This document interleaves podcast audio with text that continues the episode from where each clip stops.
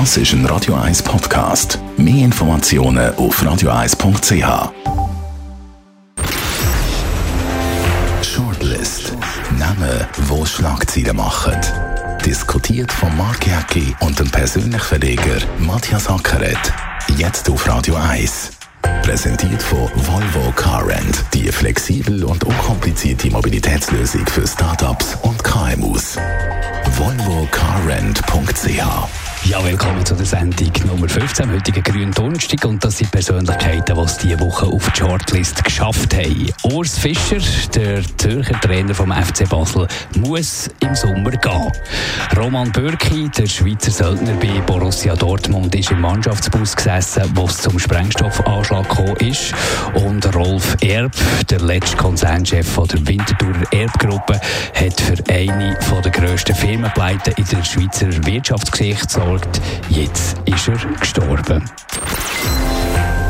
Dritte Generation, der Rolf Erb, Matthias Sackeret, das ist ja immer die dritte Generation, wo ein Unternehmen, das so wächst, in Boden reitet. Das kennt man ja. Ja, das kennt man, das sagt man ja immer. Die dritte Generation, äh, die, die erste baut es auf, die zweite macht es grösser und die dritte studiert Kunstgeschichte oder äh, führt es dann zum Untergang. Ist beim Rolf Erb auch ein ähnlicher Fall gewesen. Er hätte gern immer Kunstgeschichte studiert, hätte müssen das Erbe antreten von seinem Vater, der Hugo Erb. Äh, Junior hat ja das zum Weltimperium gemacht. Der Großvater hat es gegründet, oder? Als kleine Werkstatt. Genau. Der äh, Vater hat es gross gemacht. Das ist, das ist ein bisschen ähnlich vergleichbar wie mit Emil Frey, oder? Ja, ja, klar. Das ist die zweite Generation jetzt. Die dritte Generation muss dann beweisen, dass sie eben nicht falsch machen. Aber bei Erbs ist das völlig in die Hose. Ja, bei Erbs ist es in die Hose gegangen. Sie wären ja heute Emil Frey. Sie haben dann einfach das Problem gemacht, sie sind dann irgendwie fast ein bisschen wie süchtig geworden und haben dann in andere Geschäftsbereiche investiert. Wenn sie nur ein Auto gemacht hätten, wären die heute wieder Walter Frey, alt Milliardär, hoch angesehen und alles. Und sie haben äh, zum Beispiel Vollkart gekauft, das ist die Kaffeefirma, das war ja mal der Weltmonopolist aus Winterthur und äh, sie haben sich dort völlig verschätzt. Ich glaube auch Immobilienhandel mhm, genau in der ehemaligen DDR. Und, und, und, und eigentlich das Tragische am Fall von Rolf Erb ist, dass eigentlich der Vater gemacht hat, der Hugo Erb. Oder? Der Hugo Erb hat dann äh, da in die verschiedenen Geschäftsbereiche und wo der gemerkt hat, dass das nicht mehr funktioniert, ist der Hugo Erb schon im Sterben gewesen, hat Krebs gehabt. Der erste Sohn, der eigentlich jetzt der Nachfolger mhm. werden ist tödlich verunglückt. Der zweite hat auch einen Unfall 23, gehabt. Glaube, ja, in Deutschland. Autounfall, genau. Autounfall in Deutschland. Der zweite hat auch, äh, ist äh, Querschnitt gelähmt, ist ein Olympiateilnehmer gewesen. Und dann hat der Rolf Erb das müssen übernehmen, wo eigentlich gar kein Talent hat für das Unternehmertum. Äh, eine Firma in Pleite führen ist das aber bei ihm kommt Betrug dazu, Urkundenfälschung. Er ist verurteilt worden, hat sieben Jahre bekommen und hat das äh, nicht akzeptiert und nicht akzeptieren. Ich meine, das ist ja auch noch, das ist auch wieder typisch, oder?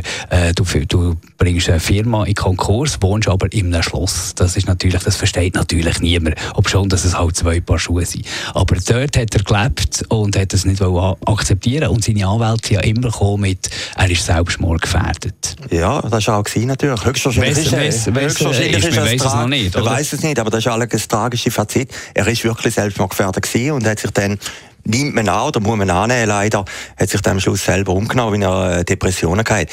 Ja, das ist der tragische Fall von dieser Familiensaga Erb, aber man muss ja sehen, man soll ja nie Vergleich machen, Vergleiche sind ja immer heikel.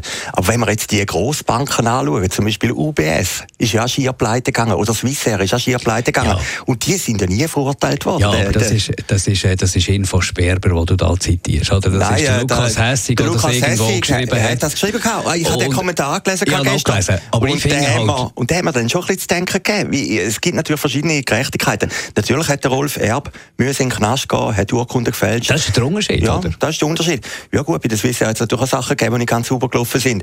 Aber äh, es ist so oder so, man soll auch über Tote nicht schlecht reden, es ist eine sehr tragische Geschichte. Es ist tragisch auch natürlich, dass sie noch Kinder um, die sind noch nicht wahnsinnig alt, die sind im Teenageralter, also das ist sicher das ist eine Lebenspartnerin, die man gefunden hat. Ja, ja. Aber trotzdem muss man sagen, äh, finde ich den Entscheid vom Bundesgericht richtig, dass man auf Drohung von Selbstmord nicht eingehen kann. Die Begründung war ja, im Gefängnis ist die Selbstmordgefahr kleiner als außen. Ja, da muss er recht geben. Im Prinzip macht sich natürlich das Gericht oder die Behörde immer erpressbar.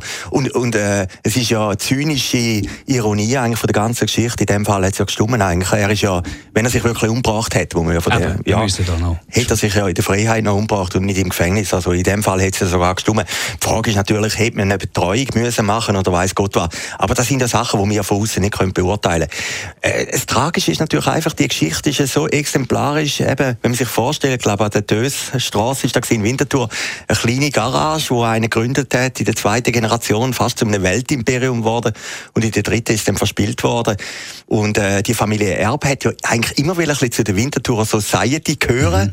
Mhm. Äh, ist dort bei diesen Volkart und Reinhard und wie die alle heißen nicht richtig aufgenommen worden.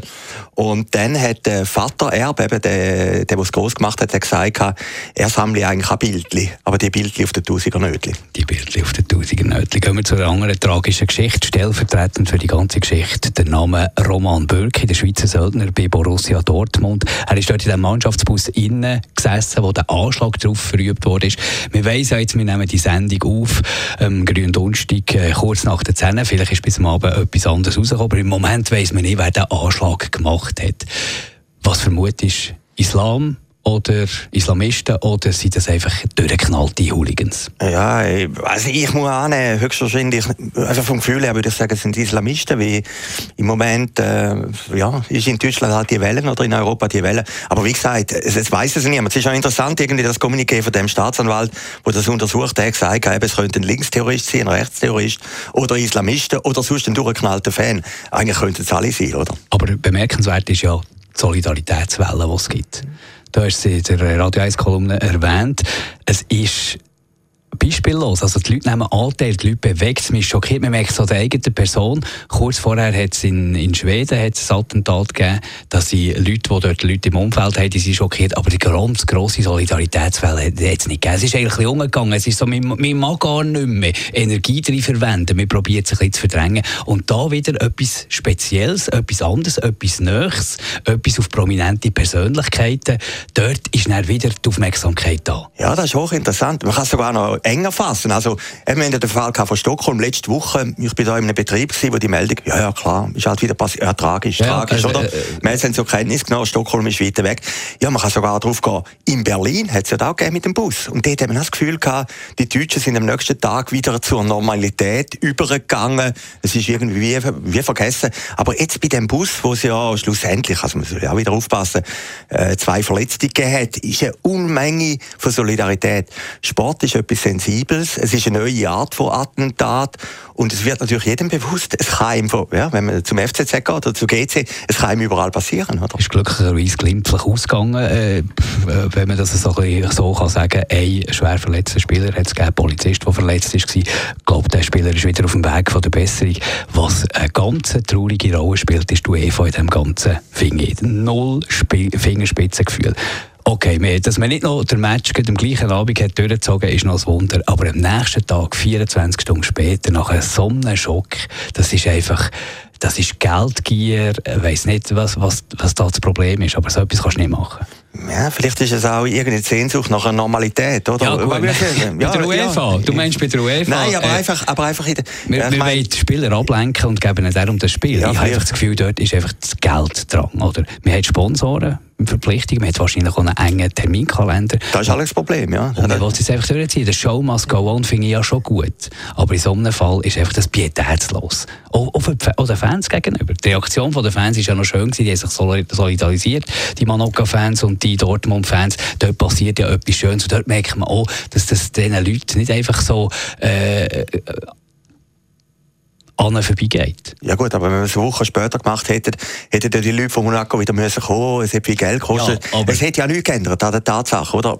Äh, schlussendlich, jeder Entscheid, den man in dem Moment macht, ist falsch. Aber du bist ja schockiert nach so etwas ja, als Spieler. Ja, du bist doch mit dem Kopf ja. nicht, es ist schon nicht mal eine faire Ausgangslage, wenn du mit dem Kopf nicht in diesem Spiel Problem. kannst sein. Das ist das Problem. Für Dortmund ist es natürlich ein Nachteil. Also auch nicht ja, Hast ja. du den UEFA entscheidend verstanden?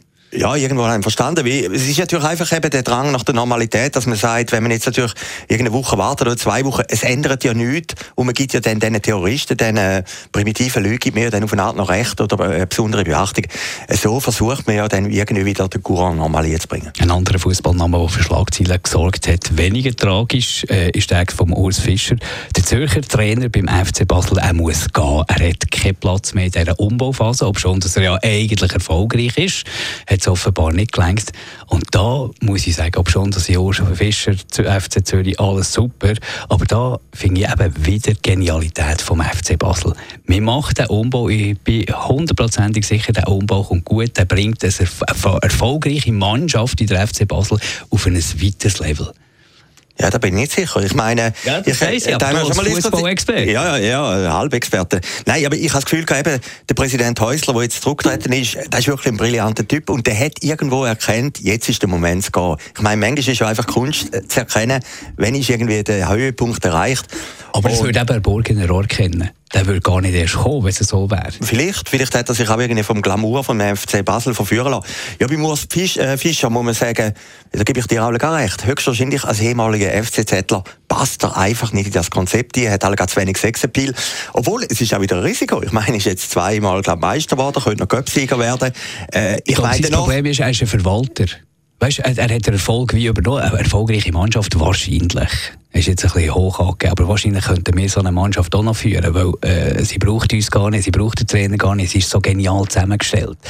Da braucht es vielleicht äh, nicht, nicht wahnsinnig genial, wie eine, wie eine, wie hat der geheissen, der andere Zürcher, Christian Gross. Aber der Christian Gross hat aus dem Nichts etwas gemacht. Voilà. Ja, und, der, und, darum, und, darum, hat er sich so lange gehalten. Und darum ist er eine Legende geworden bei Basel. Der Urs Fischer hat übernommen, eine erfolgreiche Mannschaft und von Erfolg zu Erfolg geführt, aber nicht gross ausbauen und weiterentwickelt. Ja gut, aber das Risiko besteht natürlich Du bist natürlich äh, austauschbar. Du bist auch austauschbarer, aber es kann natürlich dann, wenn es in die Hose geht, äh, dann bist du natürlich der Böhlimann. Und das ist natürlich passiert international, oder? Dort hat es dann nicht funktioniert trotz oder wegen Fischer. Und, und da wird mir jetzt ein bisschen zum Verhängnis gebracht. Aber irgendwo durch, äh, als FC Basel, wo sich höchstwahrscheinlich wieder back to the roots, also wo wieder die Basler Identität hier bringen, können sie einfach keinen Zürcher brauchen. Also das begreife ich jetzt Hast vollkommen. Du das ist ja so äh, ja, eine Zürcher Basel-Geschichte. Ja, das spielt sicher eine Rolle, dass die irgendwo wieder, wenn du einen Neuanfang machst, musst du natürlich vielleicht auch wieder neues Blut, ein neues Gesicht bringen. Und da ist natürlich der Urs Fischer vielleicht der Falsche gewesen. Der Christian Gross, das ist natürlich ein Ausnahmetrainer. Also Christian Gross, äh, wo ich persönlich persönlich relativ gut kenne, ist natürlich ein charismatischer Typ. Der, der strahlt das irgendwie aus in jeder Phase. Und der hat natürlich den FC Basel wirklich ja, das, ist, das ist es. Wenn, der Christian Gross jetzt wäre, auch wieder Urs Fischer, wäre er wahrscheinlich jetzt in diesem Sommer auch weg. Höchstwahrscheinlich schon, ja. Wie die einfach einen Neuanfang gemacht hat. Aber ich meine, man sagt immer FC Basel, das ist eine Endlos-Story. Ich, ich, mag mich erinnern, ich war beim FC Basel, gewesen, wo der noch in der Nazi B geshootet ja. hat. Und das war dann traurig. Gewesen. Äh, das ist, glaube für Tele Zürich habe ich mal noch etwas gemacht, 1996, äh, im alten alten Joggeli, äh, da sind ein paar hundert Leute gestanden und das ist also wirklich äh, Tristes, Bonjour Tristes, oder? Also es ist nicht ein Weltgesetz, dass der FC Basel immer vorne liegt, oder? Und es ist ja für den Burgerland natürlich eine riesige Last, die er hat, aufgrund von der Vergangenheit, die jetzt immer erfolgreich war. Und die Leute erwarten natürlich, dass der Erfolg weiter dauert. Das ist überhaupt nicht gegeben. Jetzt bin ich gespannt, was der Urs Fischer herzieht. Ich glaube, so nach dem FC Basel, der ist auch eine gute Chance zu einer nächsten attraktiven Trainerstation. Freddy Bickel wird immer wieder genannt, nicht als Trainer, sondern er ist ja jetzt in Österreich, aber gut befreundet mit dem Urs Fischer, dass er Freddy Bickel vielleicht den Urs Fischer auf Österreich holt, so Rapid Wien. Ja, das ist möglich, das ist alles möglich. Auf jeden Fall, ich meine, er hat jetzt mal die 50 Minutes of Fame gegeben. Also, die, die sind jetzt zwei Jahre gegangen, oder? Äh, er ist jetzt mal ganz oben gewesen und vielleicht kann er es noch steigern, vielleicht nicht und vielleicht wird er der Höhepunkt von seinem Leben gewesen sein. Danke, Matthias Sackert. Danke euch für Zuhören. Ganz schöne Ostern und nicht vergessen, den Podcast abonnieren auf radio1.ch. Shortlist mit dem Mark Jäcki und dem Matthias Ackeret. Zum Nachlesen und Abonnieren als Podcast auf radioeis.ch.